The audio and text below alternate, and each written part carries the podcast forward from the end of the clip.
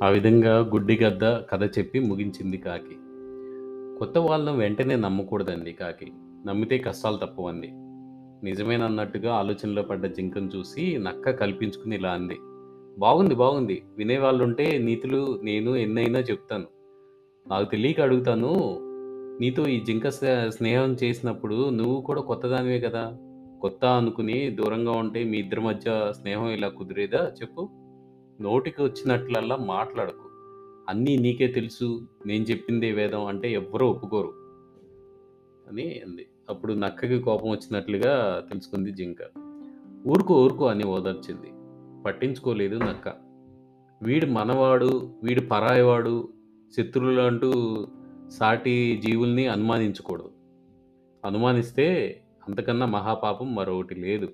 బతికినంత కాలం మహాత్ముల్లో బతకాలి. మహాత్ములకి వీడు, వాడు అనే తేడాలు ఉండవు అందరూ తమవారే అనుకుంటారు. అలాగే ఒకే కుటుంబం అనుకుంటారు. అలా ఉండాలి అంది నక్క. అవును కదా! అన్నట్టుగా కాకిని చూసింది జింక. చూడు బ్రతికినంత కాలం బ్రతకం. రేపో మాపో చనిపోయే వాళ్ళమే అందరం. ఈ మూడు నాలుగు ముచ్చట కోసం అనుమానాలు, శత్రువులను పెంచుకోకూడదు. మంచినే తలపెడదాం. మంచిగా ఉందాం. స్నేహంగా ఉందాం. నలుగురితో స్నేహంగా ఉండటం చాలా అవసరం అంది నక్క. నిజమే. ఉన్న నాలుగు రోజులు కలిసిమెలిసి ఉందాం. లేనిపోని అనుమానాలు అనవసరం అంది జింక. ఒప్పుకోలేక ఒప్పుకుంది కాకి. సరే. సరే సరే మరి అంది. కొద్ది రోజులు గడిచాయి. కాకి, నక్క, జింక స్నేహంగా ఉంటూ హాయి హాయిగా అడవంతా తిరగసాగాయి. ఒకరోజు జింకను తీసుకుని వెళ్ళి మంచి పంట పొలాన్ని చూపించింది నక్క. పంట ఏపుగా పెరిగి ఉంది అక్కడ చూసుకో. కందుల పండుగ పండగంటే ఇదే. కడుపు నిండా తిను అంది నక్క. జింకకు పట్టపగ్గాలు లేకపోయినాయి. పొలంలో పడి పంటను తినింది. మర్నాడు, ఆ మర్నాడు అలా వారం పది రోజులు పంటను తినేస్తూ ఉందన్నమాట జింక.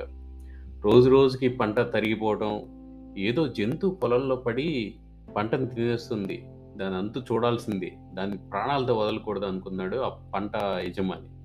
బాగా ఆలోచించి పొలంలో వల ఆకలికి పరుగు తీస్తూ పొలంలోకి వచ్చింది జింక.